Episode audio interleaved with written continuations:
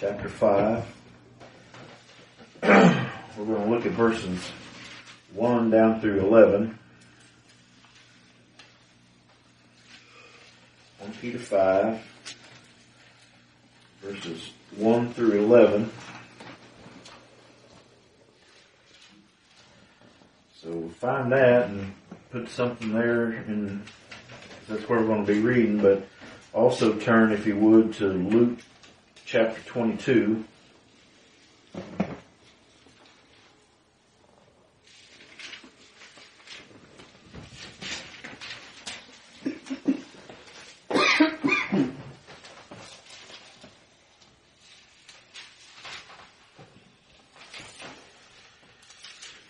Let's bow and have a word of prayer.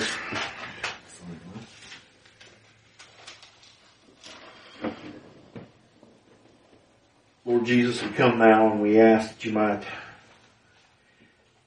send your spirit to be with us today as we gather this morning, as we've gathered in your name, as you've brought us together, as you've guided our feet, and our steps, as you do with everything in our lives, as you do with everything in your creation. But we ask, Lord, this morning as we gather together that you would be with us by your Spirit, that you would teach us, that you would encourage us, that you would edify us, Father, that you would give us the enabling to worship and praise you ought.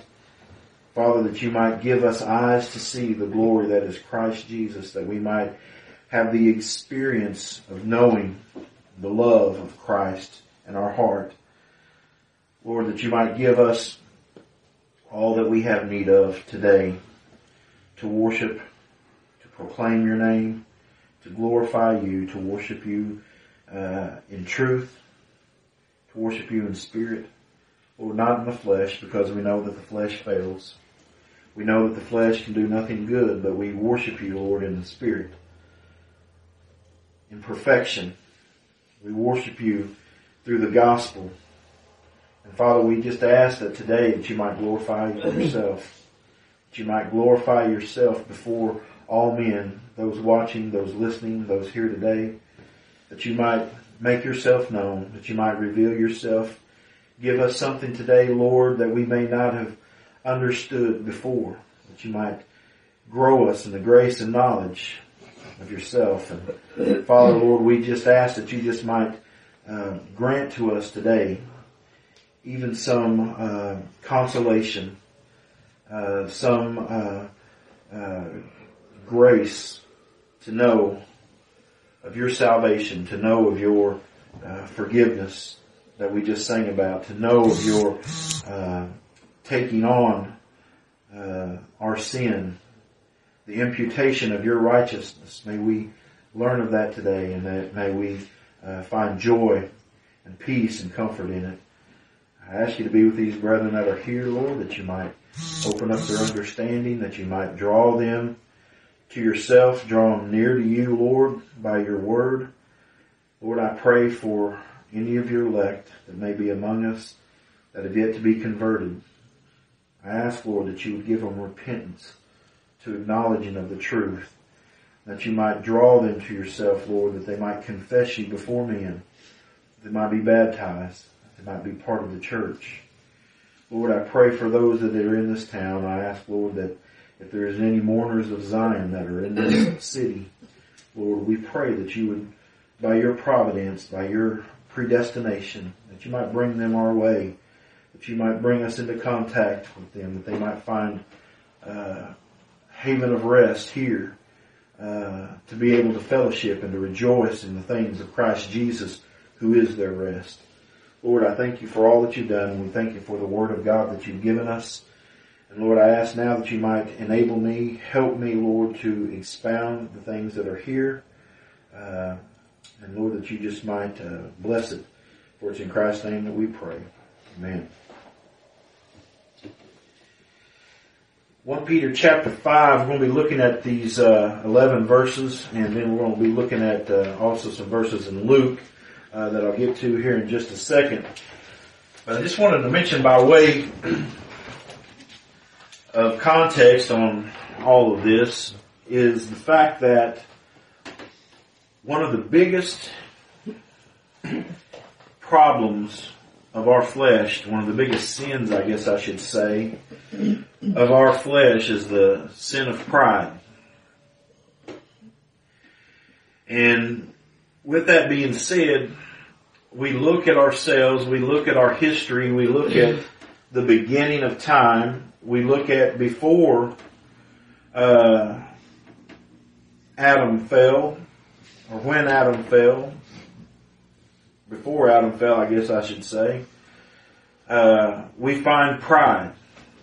Pride is the root of uh, almost every sin, just about. Um, we find that pride is prevalent in uh, all that we think, all that we do. I mean, you think about us as Americans, we have pride in who we are. We talk about ourselves that we should pride ourselves in hard work and providing for ourselves, making something for ourselves, not depending upon anybody else, although that's become a far unknown thing in our culture and society today here in America. And there's nothing wrong with that. There's nothing wrong with working hard. The Bible teaches us to work hard and to provide for our own, take care of our own, and to not uh, be dependent on others or at the hands of others, uh, which we often are. Um, but a lot of times we become prideful in that, thinking that we can do it all. We can have what it takes. We we uh, we can uh, we can do anything, and we're very prideful people. But we think back, it was pride that caused Satan to rise up as an angel of God and uh, proclaim himself to take over the throne of God and to and to be higher than God. It was pride that was in Adam that thought that he could be like God and that he could disobey God's command and just say, you know, hey, I know God said this, but you know, if I can be like God, then I'm going to go ahead and do this. Hath God really said? He listened to the lie of the devil who himself in pride was kicked out of heaven because of his pride.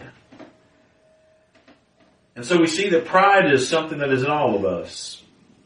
We don't want to admit when we're wrong. Why? Because we're prideful. We don't want to be corrected by somebody else. Why? Because we think we know more than them. We don't want to admit that we're sinful because we are pr- proud and want other people to think that we're not sinners, that we're righteous. We have pride whenever somebody talks about us or the same thing about us. Why? Because we think that we are better than we really are. We think that we have to portray something to other people more than we are. So pride is at the heart of almost every lust of, of, of almost everything. You think about the lust of the eyes. Whenever we lust for other things, I want this. Why? Because the pride of life says, I deserve that. I think that I ought to have that. That's something that I want. I don't have it and I should have it. That's pride. The lust of the flesh. Whenever I want something, I desire a man or a woman whenever they lust against each other. What is that? I don't have that. I want that It's pride. I think that I should have that. Pride thinks that I can have that. Pride is in the mix of all that we do. It is in the flesh and it, brethren, is strong in all of us. And not one of us is exempt from that. Every one of us has the problem of pride. The Bible speaks very, very, very often of pride. The Bible says that pride cometh before the fall. And what that means is someone who is proud, someone who is haughty, someone who thinks they are above it all, that always comes before the fall. Your flesh is always going to show who you truly are. The Bible says, be sure your sin will surely find you out. You think that you can portray yourself as not needy, not fleshly, not sinful, not ignorant, not why, I mean, not uh, foolish, not all this. You think whatever the, the subject is, you think that you are can rise above it or you're not that in the flesh be sure your sin will surely find you out. It will point you out. It will show you. It will reveal and manifest you as sure as the day is long, just like it did with Adam. Adam, it looks like on the outside, was upright man who was just had no nothing there but sin lied within him. And it wasn't until God's law of don't eat that. You can eat of everything, but don't eat of that, that the pride welled within him, the lust conceived and brought forth sin. In in Satan, we see the same thing. The Bible said until sin was found in him, he was a angel, glorious, bright. But when sin was found in him, he rose up and said, I can be higher than God. I can raise myself above God. And see, we think those same things. We think that we can escape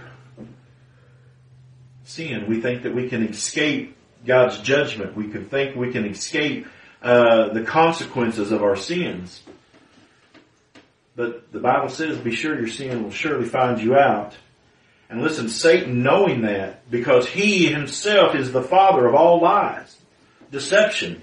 The Bible says that he is the father of all lies, that he is the, uh, the supplanter, he is the, uh, uh, the accuser of the brethren. Listen, not only is he the one who initially believed the lie that he could be like God or above God, but now he's telling it. He told it to Adam, he tells it to us.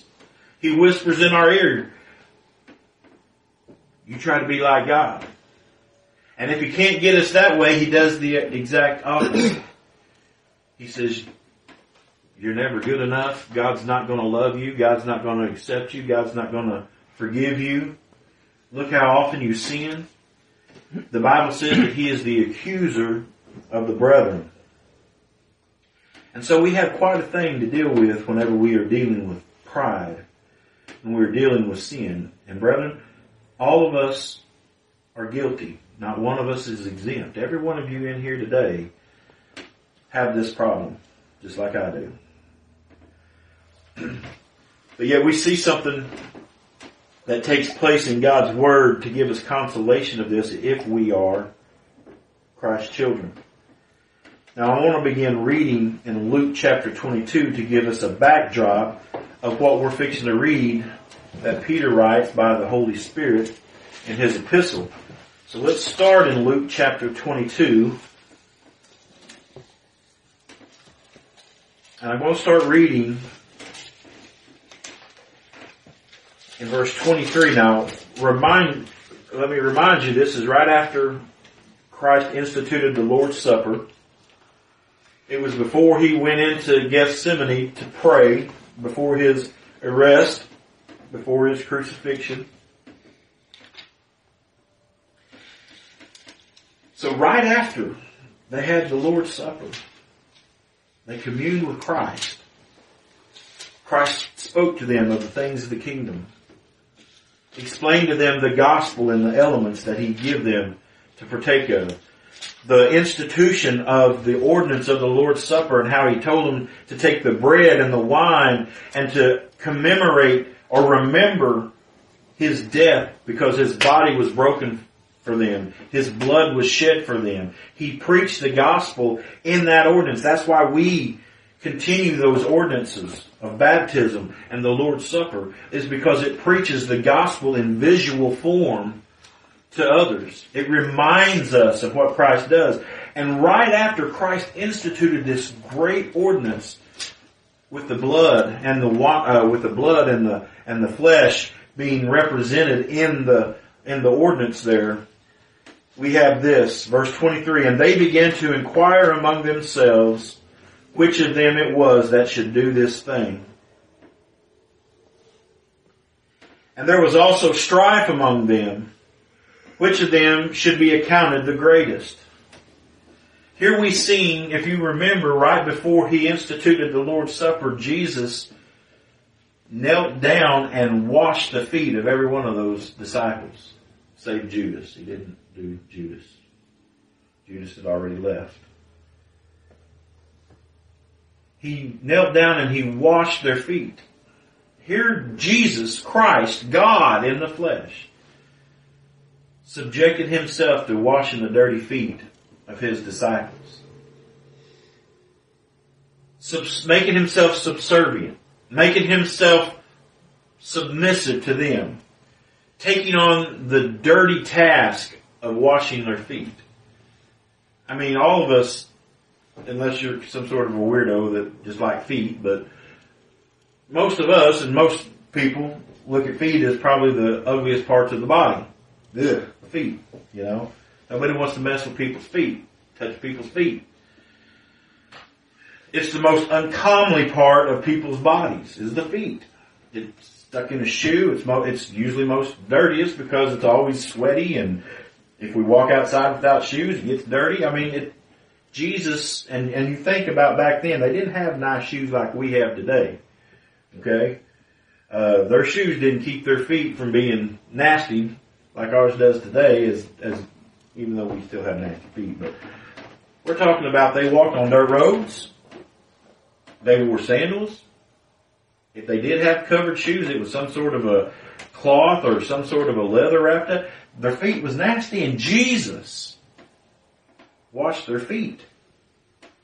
And right after that, seeing God wash their feet, there was strife among them, which of them should be counted the greatest. Pride. Well, who, well, who among us is the greatest? Listen, we still see that in today. Christianity. Christians trying to make themselves better than other Christians. Pumping themselves up over other Christians. We see it flooded throughout Facebook. Christians running other Christians down. Preachers being put on pedestals. Other preachers putting down other preachers because they want to make themselves look better. Trying to make ourselves who looks better and all it is is pride. Look at verse 25. And he said unto them, The kings of the Gentiles exercise lordship over them, and they that exercise authority upon them are called benefactors. But ye shall not be so. But he that is the great is greatest among you, let him be as the younger, and he that is chief as he that doth serve. For whether is greater he that sitteth at meat or he that serveth? Is not he that sitteth at meat? But I am among you as he that serveth. Ye are they which have continued with me in my temptations, and I appoint unto you a kingdom as my Father hath appointed unto me, that ye may eat and drink at my table in my kingdom, and sit on thrones, judging the twelve tribes of Israel. And the Lord said, Simon, Simon. See, right after he said this, he said, everybody, all of you needs to beware of this thing. You need to keep in mind that you need to be a servant. The greatest that is among you, to be great in the kingdom of God is not to be prideful and think yourselves more highly than you ought. To be great in the kingdom of God is to be subservient one to another. To think of yourselves lower than everybody else. And if you think about it, brother, if you think that you are lower and undeserving more than anybody else, if that's truly the, the, the, the disposition that God gives you, if that is who you are, then you will gladly serve one another because you think that they are worthy more than you are. Why do I do things for my family? Why? Because I love them. And I think they're worthy to be given things, do things, cherished. Whatever good things that I give to my kids, whatever wisdom that I try to pass on, whatever fun that I want to have with those things I do. Why? Because I love them and I want to serve them in that way. And Jesus, who is God, is saying that I have now done that to you. Now that should be your example to do with others.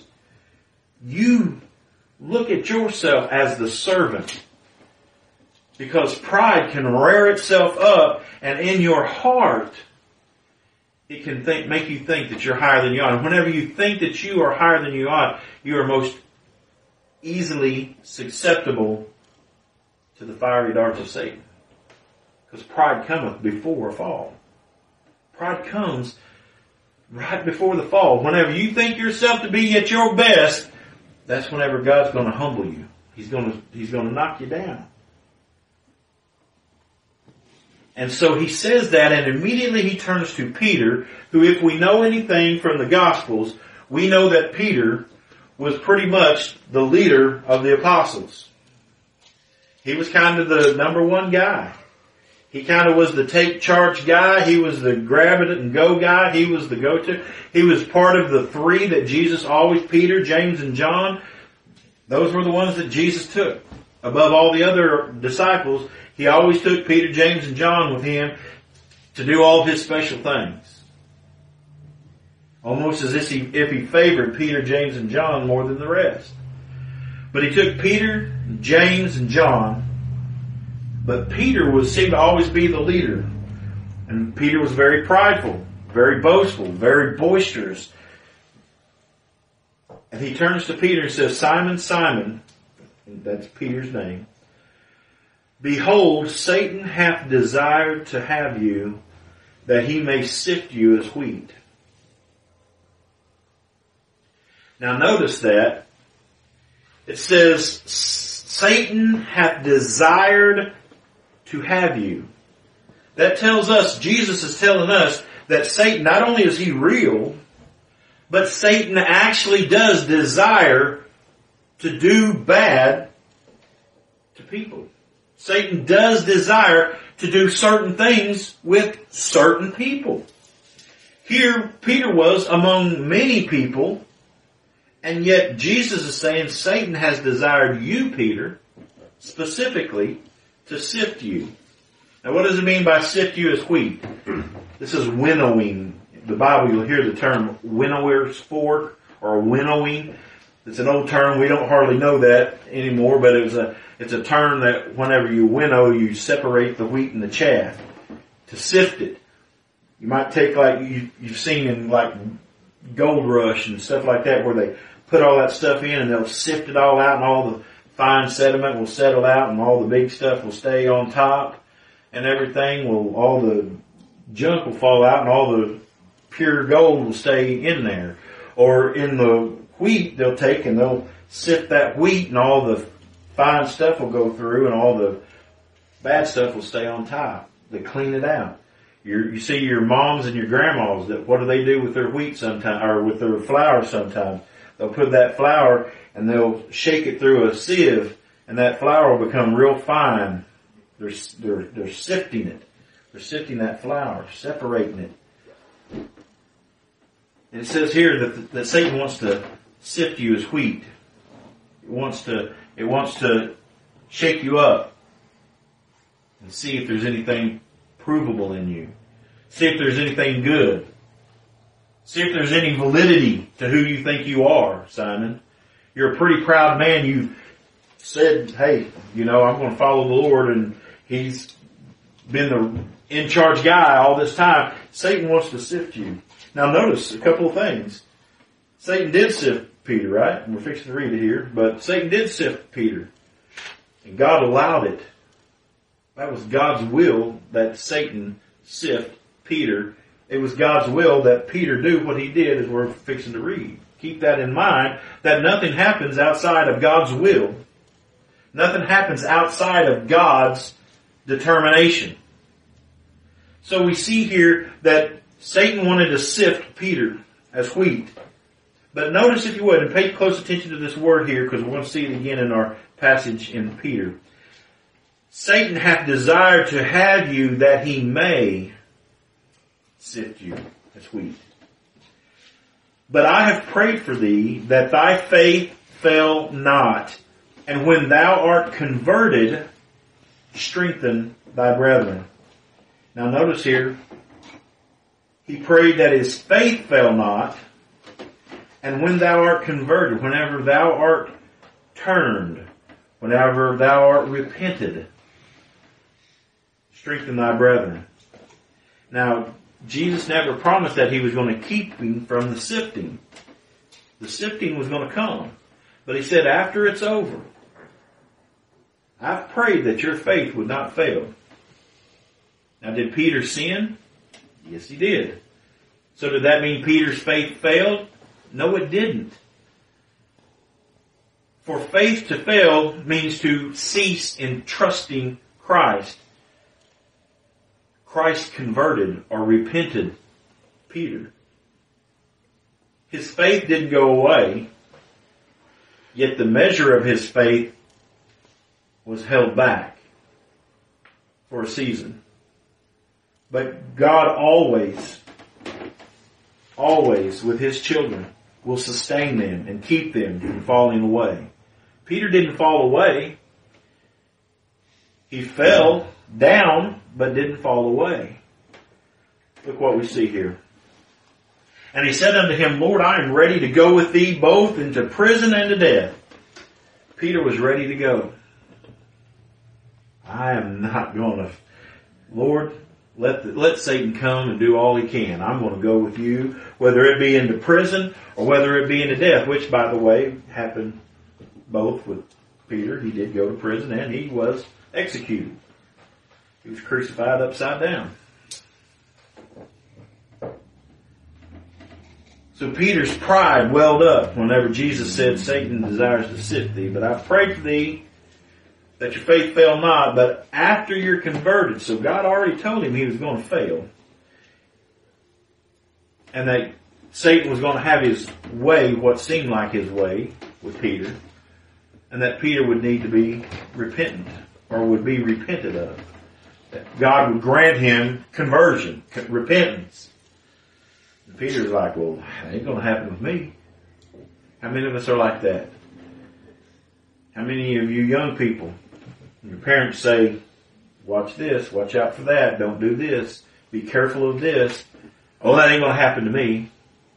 Yet to find out it happens to you. All of us are like that. And so he says, Lord, I'm ready to go with thee both into prison and to death. And he said, I tell thee, Peter, the cock shall not crow this day before thou shalt thrice deny that thou knowest me. And he said to them, When I sent you without purse and scrip and shoes, lacked ye anything? And they said, Nothing. Then said he unto them, But now he that hath a purse, let him take it, and likewise his scrip, and he that hath no sword, let him sell his garment and buy one. For I say unto you that this is written must yet be accomplished in me. And he was reckoned among the transgressors for the things concerning me have an end. Now, if you'll turn just over a page or so,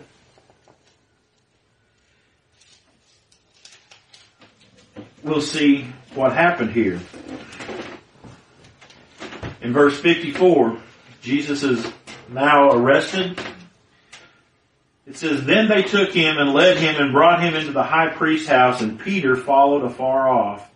And when they had kindled a fire, now granted, hey listen, this happened just shortly after this conversation where Peter puffed himself up and said, Hey, I'm going to go with you no matter where. Matter of fact, in the Garden of Gethsemane, whenever they came to even arrest Peter, Peter was the one who drew the sword and cut off the ear of Mal, uh, Malchus. Mal, Mal, Malchus? I always forget his name. Cut off the guy's ear, the soldier's ear. And then Jesus picked it up and put it back on him and healed him. Peter was ready to go. I'm nobody's going to make me do anything. I'm going to follow you all the way to death. This is just a few hours after that. Peter followed afar off, and when they had kindled a fire in the midst of the hall and were set down together, Peter sat down among them. But a certain maid, that's a young girl, beheld him as he sat by the fire and earnestly looked upon him and said, This man was also with him. And he, Peter, denied him, saying, Woman, I know him not. so a little girl comes over and says, You're one of the ones that was with him. He said, I don't know that man. Just a few hours after he said, I'm going to go with you to prison and go to death, After he cut off the ear of Malchus and said, you know, hey, nobody's going to take you. Nobody's going to, you're not going to the cross. Remember, he even said that to Jesus. Jesus told him that the hands of wicked men were going to take you, and Jesus and Peter said, "No, I'm not going to let that happen." That's whenever Jesus said, "Get thee behind me, Satan."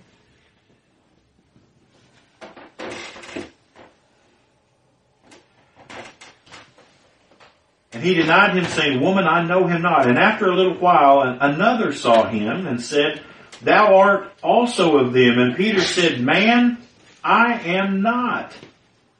Twice. Peter's denied that he knew Jesus. And about the space of one hour, after another confidently affirmed, saying, Of a truth, this fellow also was with him, for he is a Galilean. And Peter said, Man, I know not what thou sayest. And immediately, while he yet spake, the cock crew. Now, in other, in the other gospels, and I can't remember off the top of my head which one it was, the, the Bible says that he even swore with curses, with cursings. He cursed. You know, I don't know that bleepity bleep man. You know, I mean, in today's society, it may have been F you. I don't know that GD person. You know, he was adamant saying, I don't know three times. Exactly as Jesus said. Now, was Jesus a fortune teller? Did Jesus look ahead in the future to see what Peter by his will would do? No, that was God's predetermined plan that, G, that Peter would do that. It was his purpose. God has purposed the sifting of his people. Why? That they might learn from that. See, and, and we're going to get into this. We, this may be a two-parter, but we're going to get into this. There is a purpose in our affliction in the flesh to be shown our infirmity in sin and why God has left us in sin. God has not removed us in sin and these people that have the notion that we're becoming more holy and holy and holy without sin, that we're sinning less and less and less and less is deceived. Because God uses the sin of the flesh of His people to chastise His people. And the reason that He chastises His people is because He loves His people. And He loves His people and He does that by revealing Himself to His people. And how does He reveal Himself? In the gospel. And what is the gospel? You are sinners, but I am your Savior. You cannot do nothing to gain my acceptance, but you have been accepted in the beloved. The gospel is about Christ loving us as sinners. While we were yet sinners, Christ died for us. Though we were enemies or at enmity with God, God loved us, God shed His grace upon us, God chose us from the foundation of the world to be imputed by the righteousness of Christ Jesus that we would be, for, be before Him in love. But yet we still, in Adam, in our flesh, we are enemies of God, prideful, thinking that we can be as God. And so people that think that our sin should be something that should be eradicated and, and that we should be getting more and more holy and less and less sinful, it's crazy because God is using that actual battle or warfare between the flesh and the spirit to keep our minds set on the gospel of Jesus Christ. And that's what he's doing with Peter. Peter, Satan desires to sift you and I'm going to let him because whenever I let Satan do this, something is going to be shown to you and is going to help you to show other people something. We'll see that here in a minute. But Peter said, Man, I know not that thou sayest. And immediately while he yet spake, the cock crew, and the Lord turned and looked upon Peter, and Peter remembered the word of the Lord, how he had said unto him, Before the cock crow, thou shalt deny me thrice. And Peter went out and wept bitterly. I can only imagine how Peter felt after, with cursings, denied Jesus Christ. And listen, Peter loved the Lord. He loved the Lord. He followed the Lord. The Lord had called him. He was saved. He had been quickened of the Holy Spirit. He had spiritual eyes. He had spiritual desires. But yet he failed. As do we all. All the people of God. We don't claim to be perfect. None of us are perfect. We still sin. We still battle with that. Anybody's listening, watching here today, and you think that a Christian is somebody who doesn't sin, that's not what this is all about. this isn't about that. This is about though we are sinners, we don't look to ourselves for hope in getting better, but we look to Christ who was perfect for us and that He has by free grace given us that righteousness. Peter saw Jesus look at him and immediately Peter knew exactly what Jesus said came true. Now turn with me if you would to 1 Peter chapter 5. We now see the backdrop because the very same man who failed, who denied Christ three times with cursings, denied. After just a few hours of sitting at the table and watching that God lower himself to the place of washing his dirty, nasty feet. And telling him that I've prayed for you that your faith would fail not. Of telling them in the gospel I've given my body to the smiters. I've given my back to the ones who's going to flog me to death. He's going, well, not to death. He's going to flog me to almost death who's going to nail me to a cross and then I'm going to die. I've given my body for you. My broken body, my shed blood, I've given for you. And now me, the one who's going to do all that for you, I'm going to wash your feet.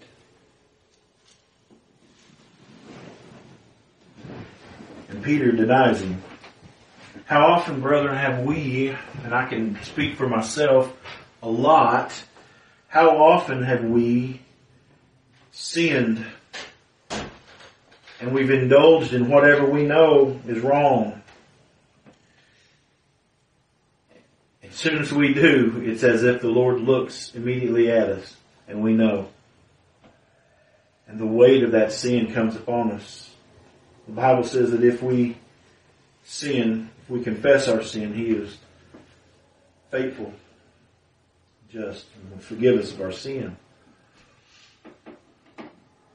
This is the Peter who is writing this epistle. This is the Peter who is now writing to the elect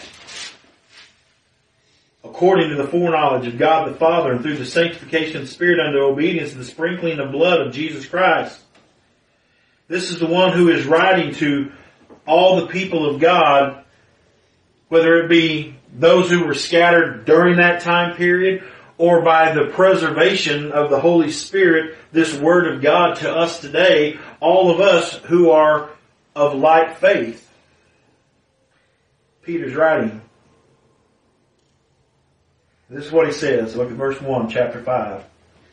The elders which are among you I exhort, who am also an elder, Peter saying, I'm also an elder, which he was. He was an elder in the church. Okay, this isn't talking about an older person. Okay, this isn't talking about an old person. He's talking to the elders. Those who are the ones who preach the gospel, who are been called to proclaim the gospel within the local church, amongst the people of God. Okay, they're called elders. That's why we call our pastors and teachers elders. Why? Because they're the ones who God has called to preach and to have the oversight uh, in the congregation. We're called elders. We're not called reverends, by the way.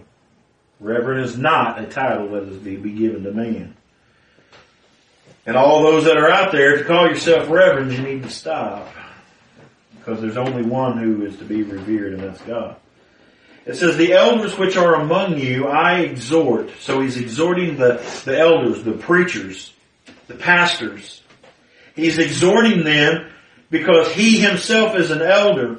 And he says, and a witness of the sufferings of Christ, and also a partaker of the glory that shall be revealed. So he's saying, listen, I am like you. I have not only partaken of the, the grace, partaken of the glory that shall be revealed, but I am a witness to Christ's suffering. Now brethren, we haven't seen Christ suffer on the tree, but we have seen it revealed in scripture. We have seen it through the word of God. We have seen the suffering of Christ on our behalf. The gospel has shown us, just like with Abraham, the, the gospel was preached to Abraham and the Bible says, and Abraham saw him afar off. He saw Christ afar off. What does that mean? He said, by the preaching of the gospel, he was he saw Christ and what Christ did for him afar off. Even though it hadn't happened yet, he saw it. And even though it happened a long time ago and we don't actually see it, Peter actually seen it, we see and partake of the sufferings and behold the sufferings of Christ through the gospel. So he says, I exhort you elders, those who have experienced the sufferings of Christ and are partakers of the glory that shall be revealed. Feed the flock of God which is among you. And I exhort all the preachers that are listening. That is your highest and chiefest duty is to proclaim the Word of God, to proclaim Christ, the gospel of Jesus Christ. It's not about our hobby horses. It's not about all the debates and arguments around the world. It's not about creeds and confessions and commentaries. It's not about uh, an evangelistic program building thing. It's not about, it's about preaching Christ. We are to preach Christ. Feed the flock of God which is among you. We are to feed them. How do you feed the flock of God? Well, you feed them with the food that, that nourishes them, which is the gospel. It is the preaching of Christ and Him crucified. It is the preaching of grace. It is the preaching of Christ's substitutionary work. It's the preaching of Christ's imputed righteousness. It's the preaching of grace over law. It's the preaching that we have been given life, that we have been given salvation, not according to our works, but according to what He has done. That's what feeds the flock, but whenever we start preaching other things, the sheep, the true sheep. Now the goats who are among the sheep, the, the tares which are among the wheat, they like that kind of food. And they'll, they'll eat it up. But brethren, the sheep, it won't feed them. And he's saying, feed the flock of God which is among you, taking the oversight thereof. That's one of the jobs of the pastor. That's one of the things that the elder, the pastor does. They take the oversight. What does that mean? Does that mean that we're your bosses? That we're in charge of everything? That we that we are to uh, be the CEO of the church? No. The Bible says that we are not to lord it over, not to command over the Lord's heritage, but we're to take the oversight. We're to keep watch to make sure that the flock is being fed correctly, that the that the flock is being fed the right food, that they're being warned, hey, don't eat that. Okay? Don't eat that. That's not good food.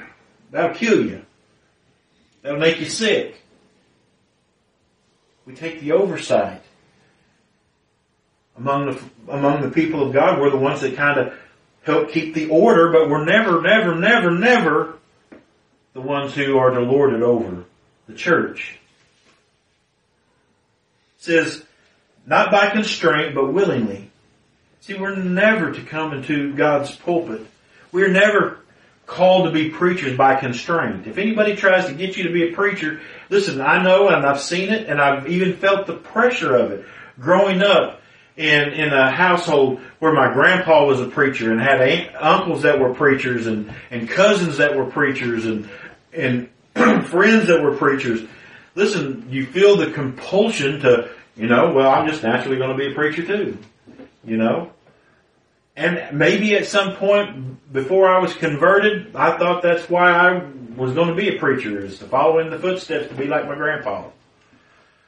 But listen, we're never, never, never follow after that because of constraint. But we're to do it because God has called us that. He has given us the desire to will and to do that. It says not for filthy lucre, but for a ready mind. So here Peter is taking the knowledge that God has given him and the experience that God has given him and he's passing it on to the other elders among all these people, upon all these flocks. And he's saying, listen, feed the flock of God, take the oversight, watch the doctrine that is being preached, be strong in the doctrine because it's very important that they know the gospel. And we're going to get to why. We're going to get to why. I know this is long. This introduction is, which is the introduction. This introduction is long. But we need to understand why Peter was sifted. Why Christ allowed that or predestinated that to happen. And why Peter now is doing what he is doing. Remember, Jesus said, when thou art converted, strengthen the brethren. Peter, after he done what he did, after he denied Christ, if you remember, after Christ rose from the dead, Christ came to Peter and he told him that he loved him. And he told, told him, he asked him, said, Peter, do you love me? And he said, I love you. Asked him three times. He had him say it three times. Why? Because he denied him three times. He had he asked him, Do you love me? Do you love me? Do you love me? And he said, Lord, thou knowest that I love you. Do people that love the Lord sin against the Lord? Absolutely they do. To commit sins is in our flesh, but in our spirit we love the Lord and desire never to sin. We desire never to do unrighteousness. We desire never to let down, or to, as I let down, to never transgress our Savior. And so Peter here now has went through that. God has reinstated him and said, if you love me, feed my sheep. Three times. If you love me, feed my sheep. If you love me, feed my sheep. And here, Peter is turning and saying to the other elders, I was sifted by Satan. I denied Christ. I felt the weight of my sinfulness, how low I could go. Listen, looking upon a woman to lust, taking a little something that wasn't mine, lying just a little bit here and there. All of that is bad things, but listen, I did the lowest of low, saving what Judas, well, matter of fact, it's no more different than what Judas did. The difference is, is Judas wasn't an elect child of grace. He was a reprobate. And here Peter, he denied Jesus the same way. Judas went and he betrayed Jesus, give Jesus up, told people where he was at, and ultimately denied Jesus. But here Peter denied Jesus outwardly saying, I don't know him. I don't know him. Why? He did that to keep from getting arrested. He was afraid of being arrested. He was afraid of being uh, known as a Christian, be known as a disciple, as an apostle. He would be uh, afraid to be uh, uh, linked with this man who was now in trouble with all the religious leaders. So really not much different than what Judas did, but yet God granted repentance to Peter. And now Peter, as Jesus said, when you have been converted or when you have been turned, said, feed my sheep. And he told him over and over again, feed my sheep. And now he's telling us as elders, Feed the flock of God which is among you, taking the oversight, not by constraint, but willingly, not for filthy lucre, but of a ready mind, not for, not for money, not for gain, not for personal position. We're not to preach to make ourselves look good. Some preachers want to preach so that they might look good. So they might be the great preacher in the associations or the conventions that are out there. They want to preach among men to be known. You know, they want to be the, the, the men on TV and the radio that everybody hears. Or on Facebook, they want to be the Facebook theologian that everybody goo-goos and gagas over. But if you do it for that, it's filthy lucre.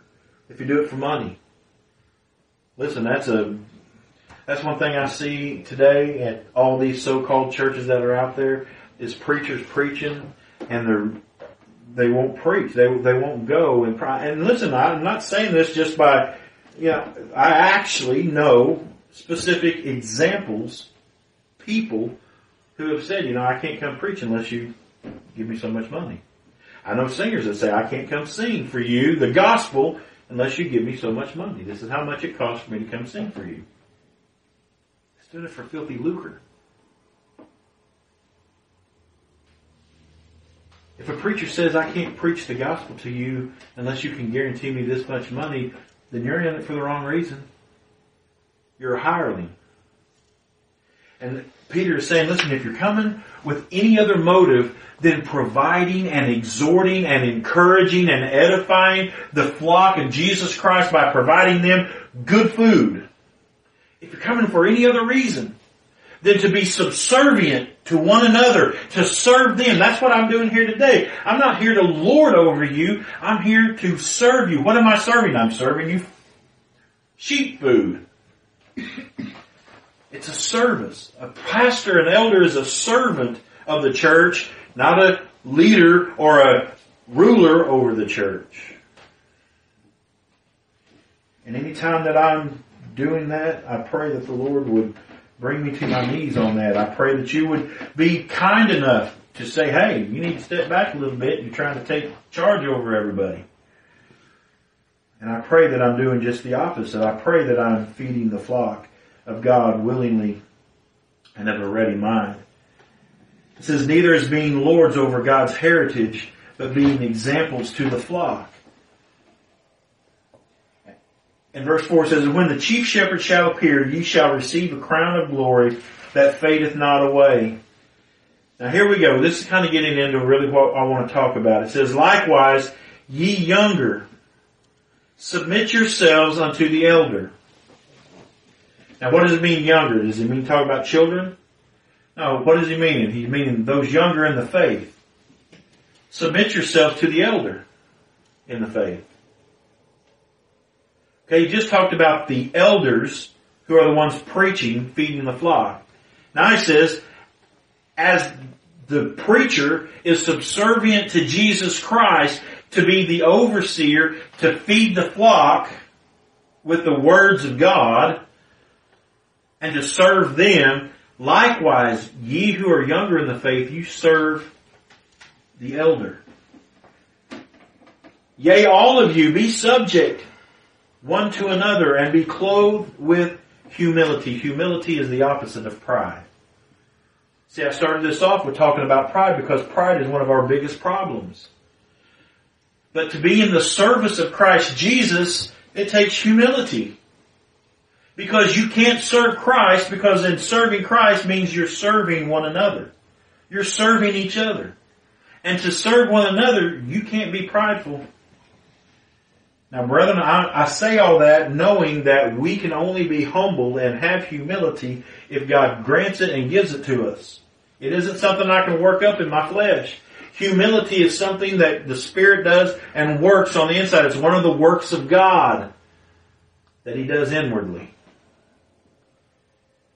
But this is by way of example and showing this is what we need, this is how you need to understand these things that humility is the opposite of pride, to serve one another. And, as we'll see here in a minute, to know yourself, you have to be humble. You have to be humbled. He says, Yea, all of you be subject one to another and be clothed with humility, for God resisteth the proud and giveth grace to the humble. God resisteth the proud. God is against the proud. Proud. Why? Because God said, I am God and there is no other. Thou shalt have no other gods before me. And I will not share my glory with another. Meaning that no one else is going to have the glory of God himself. But what does pride always tell us? That we are good enough, that we are better, that we can do it. We are the ones. We have all the righteousness that we need if we'll just buckle up ourselves and and hang in there. We strive and do hard work to to obey Christ, and then we'll have this righteousness that God will be pleased with. Listen, humility is knowing that in me there is no good thing. That, oh wretched man that I am. It is only Christ that is worthy. And God resisteth the proud, giveth grace to the humble. Matter of fact, the very fact that somebody is humble is the fact that God has given them grace. He's given them grace to be humble because by nature we are prideful. And so he says in verse 6, look at it with me, humble yourselves therefore under the mighty hand of God, or humble yourselves, or consider yourselves low in light of the mighty hand of God, that he may exalt you in due time. Why is Peter saying that? Because Peter, his pride was paramount. Lord, I'm going to follow you to prison all the way to death. Lord, they're not going to take you. Here's my sword. I'm going to defend you. You're going to the cross by wicked hands. they're going to take you. No, not as long as I'm here. I'll fight for you. I'll follow you wherever you go. Pride was paramount. But what happened? The mighty hand of God humbled him. And how did he humble him? He humbled him by showing him his sinfulness.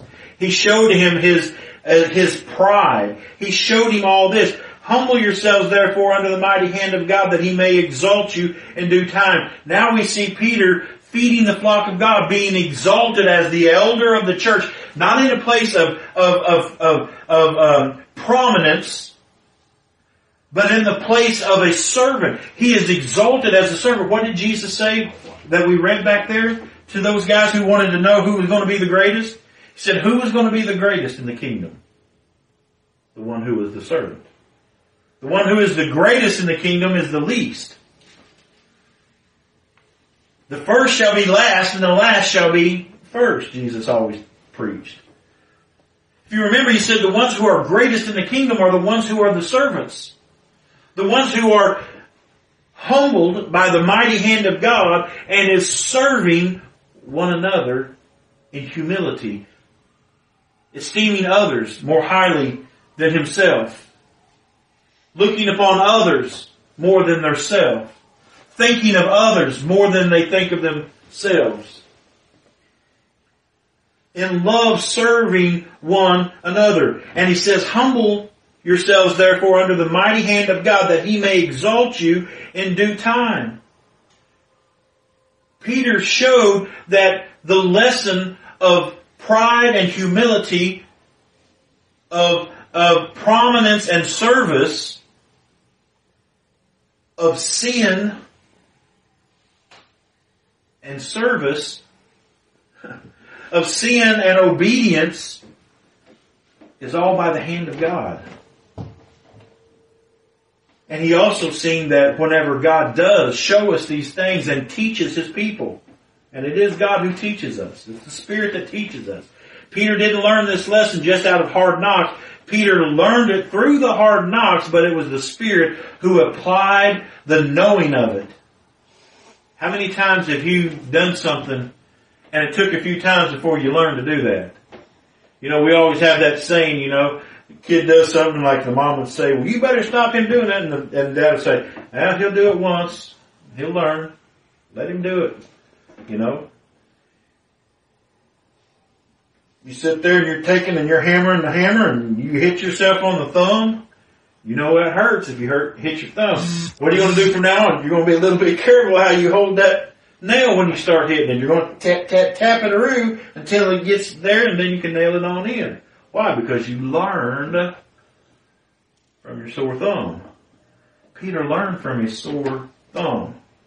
Peter learned from his experience, his experience of being sifted, his experience of affliction, and therefore was able to turn around and be a servant, a humbled servant, to the flock of Jesus Christ. To be able to feed the flock of God, we must be humbled. And to be humbled, our pride must be shattered. And for our pride to be shattered, the mighty hand of God must come down. He says, verse 7, casting all your care upon him, for he careth for you.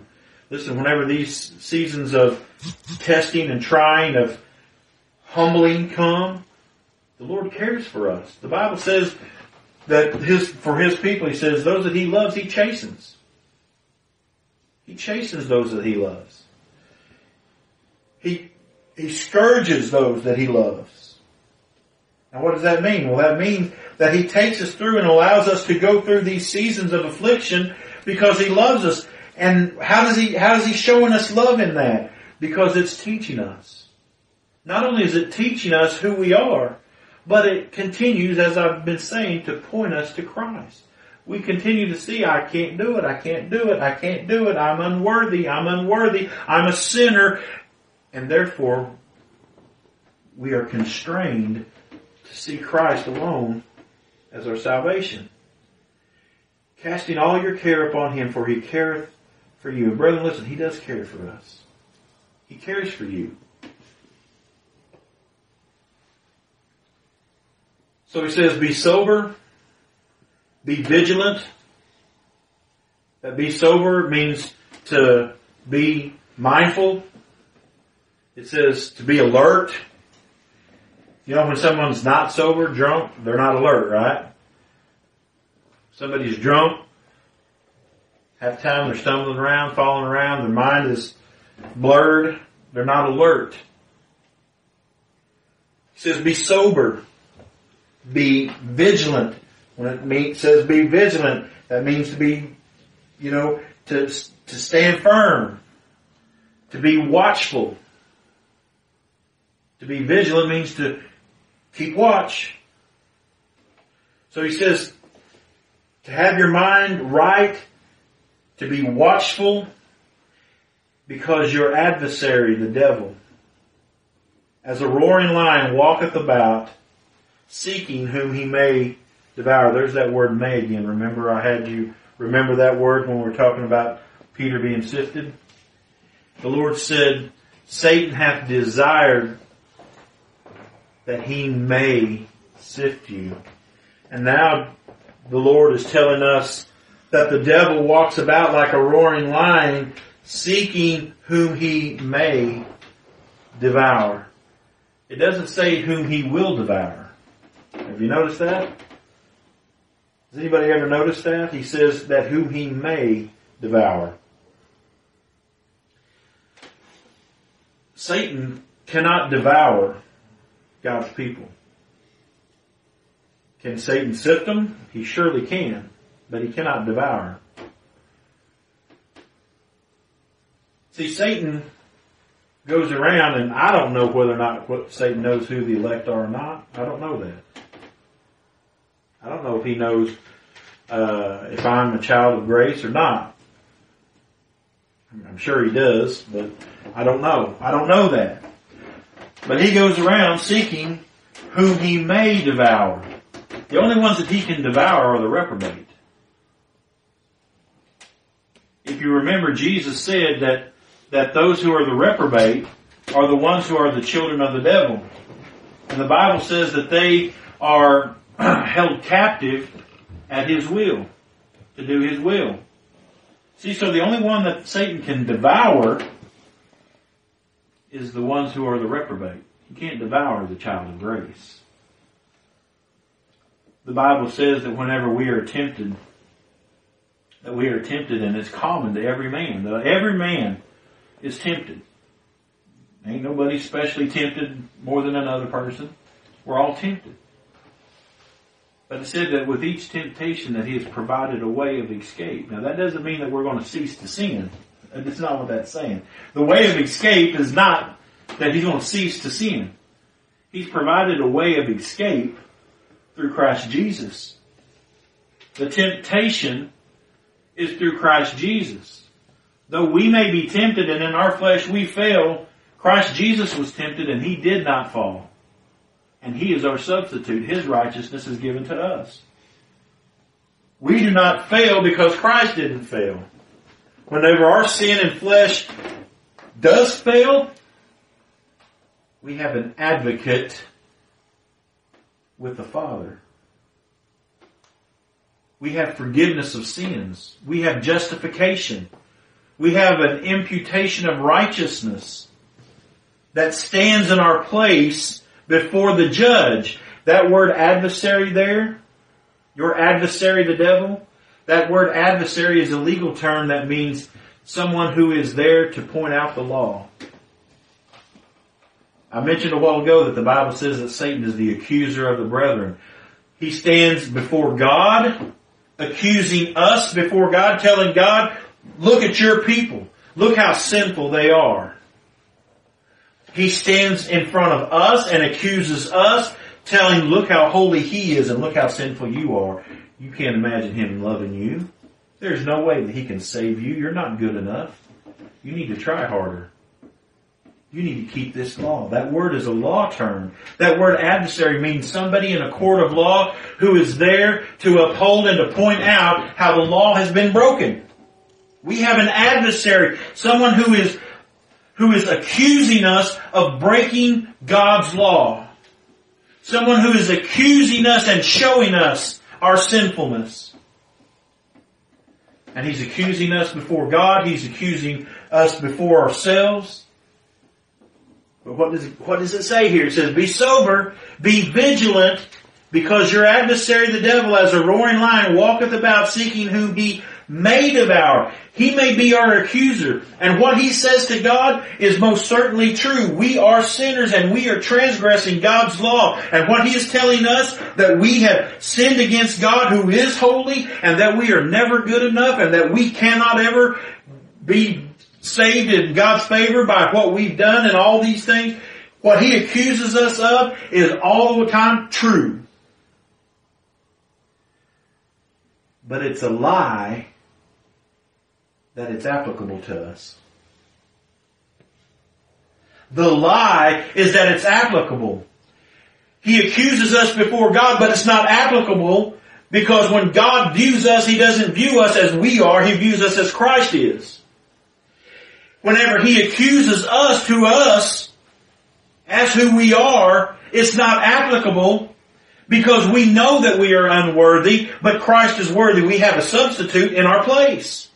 The substitute Christ Jesus comes between the adversary and the one that he is trying to devour. The one who is the, the one trying to take the law and to put the law over the person who has broken the law when the mediator comes in and says, listen, this person is not guilty because all of his debts have been paid. All of his fine has been paid. He is, the punishment for his crime has been paid. Therefore, he is not guilty. All the accusations, all the blame that you put on him cannot stick because he has a mediator who is taking care of that on his behalf. So the adversary, the roaring lion, cannot devour us because of what Jesus Christ has done. Are we going to feel the experience of that? Absolutely. Do we actually commit those sins that he's accusing us of? Absolutely. Do we feel the weight of our sin? Absolutely. And are we deserving of God's wrath on us because of that sin? Absolutely. But brethren, he can only accuse us. But we, the Bible says, have an advocate with the Father. There is only one mediator between God and man, and that's the Lord Jesus Christ. Satan is not our mediator. He's an adversary. He's an officer of the court that is making the law, you know, pointed out, but he is not our mediator. In our court systems, we have a defense attorney and we have a prosecuting attorney. The prosecuting attorney is there to take the law and to say, this man's guilty, he has broken the law, and this is how he's broken it.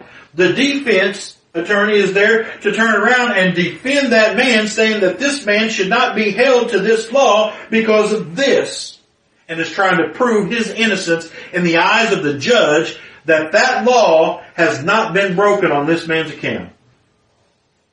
Jesus is our advocate or our defense attorney. He is the one when the accuser, who is the prosecuting attorney, taking the law and saying they're guilty, and the judge is seeing they're guilty, they're guilty, they're guilty, they're guilty, but our advocate is stepping forth and saying that sin has been paid for, that fine has been paid, that wrath that is deserving upon them has been paid. Therefore my person is not guilty, is not going to receive the just penalty for their sin. Why? Because he himself took it for us. Be sober, be vigilant, because your adversary the devil is a roaring lion walketh about seeking whom he may devour. But the gospel is the key. Look at verse 9. Whom resist? Who do we resist? Satan, the devil, the roaring lion. But how do we resist? If you watch TV and all the crazy preachers that's on TV, and listen to them on the radio, what are they telling you to do? Oh, we rebuke the Satan, we rebuke Satan or the demons. We rebuke them demons. You know? How do they do it? They tell them, you know, you watch Kenneth Copeland and guys like that, nut jobs. You watch them, what are they up there doing? They're pridefully, pridefully going up there and saying, you know, I command you, I bind you, I tell you what to do, you do, you can't do this because I tell you, all that kind of junk. Listen, listen, Satan is a roaring lion. And he can have his way with us any way he wants. What did he do to Job? He took all that Job had and took all of Job's health for the most part to the fact that he almost died. Satan is an adversary and he is a roaring lion and he is a powerful being. But he's still under God's control. But you're not him.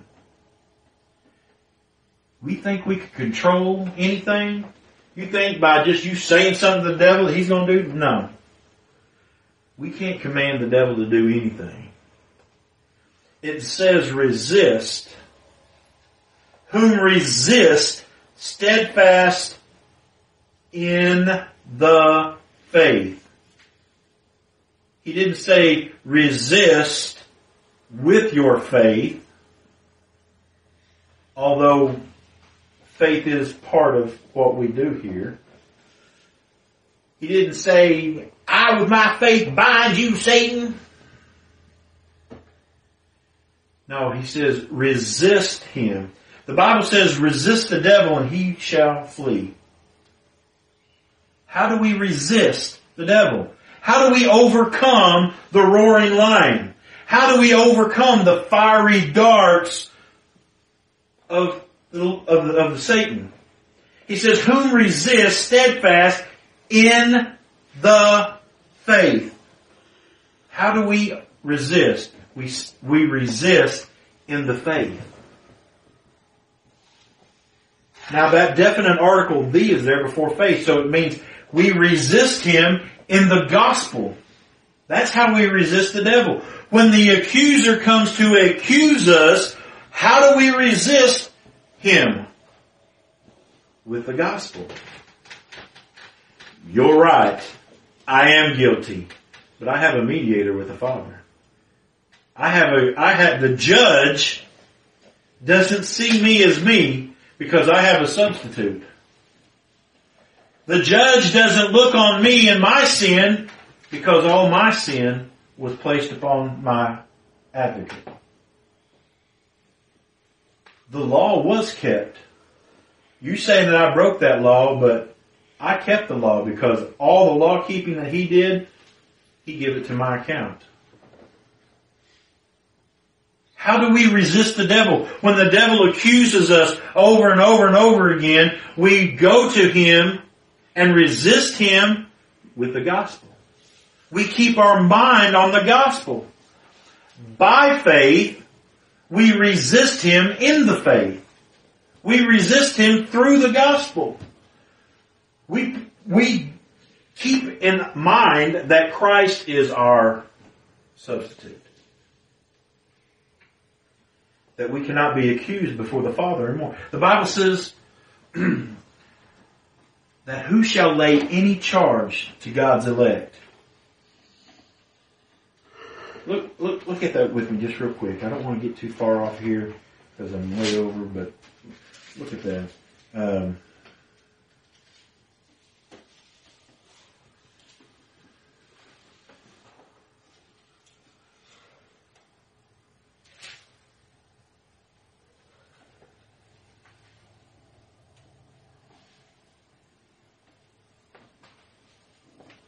Don't forget where was that. Oh, here it is. Romans chapter 8. Verse 33 it says, Who shall lay anything to the charge of God's elect? It is God that justifies. Who is he that condemneth? It is Christ that died, yea, rather that is risen again, who is even at the right hand of God, and who maketh intercession for us. When Satan comes to devour, to sift us, to show us how sinful we are, we resist by the gospel. Resist what? Resist falling in despair.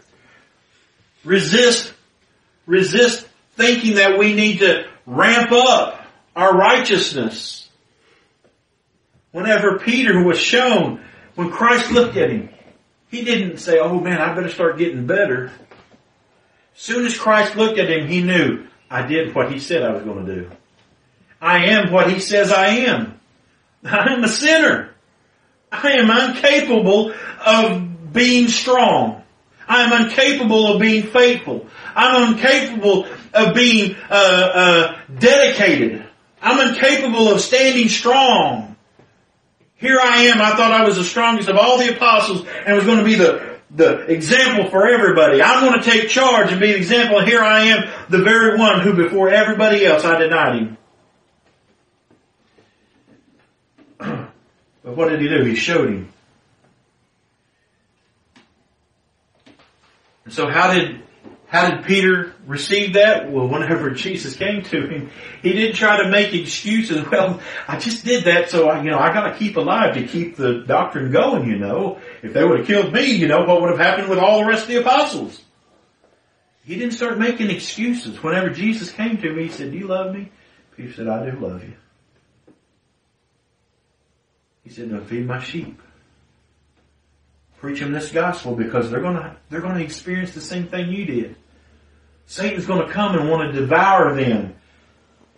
Want to make them to despair. What did Peter do whenever he did that? He went and the Bible says he wept bitterly. He was in despair because he had he had went against his Savior, his friend. He had done something to hurt him. Matter of fact, he had denied him with curses that, how would you feel if you're one of your brothers or sisters? in front of somebody else, you were out in a group of people and someone said something and they say, well, ain't that your brother? And you're like, no, that ain't my brother. And you heard that. How would you feel inside if you heard one of your brothers or sisters denying you and saying, no, that's not my brother? Oh no, I don't even know them. Or how would you feel if you did that and as soon as you said that, you seen your brother or sister look at you because they heard you? How would that make you feel? We'll ramp that up a thousand times because that's what happened with Peter and Jesus. But he didn't make excuses. He came and whenever Jesus preached the gospel to him, he said, Peter, I love you. Do you love me? He said, feed my sheep. He didn't say after a few bits of penance, after I run you down a little bit, after I put you on hold for a while. He said, no, feed my sheep when you have been turned, whenever I've granted you repentance and you turn and you see how sinful and wrong and how unrighteous you are, whenever you turn and realize that you are not strong, he said, feed my sheep. Tell them the same thing. Tell them that they're not strong to look to me. To look to me. That's what Peter is now conveying to these brethren he says, humble yourselves therefore under the mighty hand of God. Why? Because there is a roaring lion, an adversary that is going to keep pointing out your faults and is going to try to continue to tempt you to sin. And whenever you fail and whenever you mess up and whenever you, you break the law of God and whenever you transgress the law of God, He's going to accuse you before God. But He's not going to devour you. Because there is the gospel. Christ Jesus has died for you. He has forgiven you. He says, knowing that the same afflictions are accompanied in your brethren that are in the world. What does that mean? That means that all of us are experiencing the same thing. If we're a child of grace, we're all experiencing the same thing. Those people who, who are never bothered by that sin and they think they're becoming more and more holy and sinning less and less and less and they just keep coasting on and they're never brought back into the depths of their sin and know the fullness of their sin and keep always going before God saying, oh wretched man that I am, oh wretched man that I am, but puff up and say, I'm glad that you've not made me like that, or I'm glad you've delivered me from being like that person or that person or that person. Those are the people that have not been given the grace of God, that have not been humbled under the mighty hand of God. They're still in their prideful sin. But those who have been humbled know the same afflictions of our sin the same afflictions of the accusations. We know the accusations are true, but we resist the fiery darts of the devil. In one section of scripture, the Bible says to do that by taking upon the full armor of God, by taking the sword of the Spirit and the breastplate of righteousness and the helmet of salvation, your feet shod with the gospel and your uh, loins girded up. And all that is like all these pieces of armor. And we think, well, oh yeah, we got to take God's word. Ha! We got to take, oh, the helmet of salvation and all of those things are pictures of Christ. The helmet of salvation is Christ, who is our salvation. The sword of the Spirit is the Word of God. Who's the Word of God? Christ Jesus is, our, is the Word of God. Who is the breastplate of righteousness? Christ Jesus, who is your righteousness. Have your feet shod with the gospel. Who is the gospel? Christ Jesus is the gospel. The armor of salvation the armor of the Lord is Christ. To resist the fiery darts of Satan is to take up Christ. Look to Christ. Acknowledge Christ. Resist in the faith.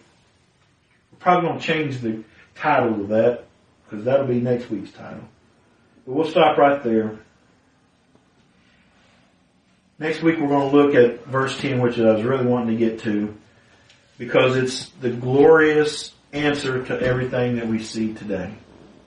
So, anybody got any questions or comments? Went way long. Anybody?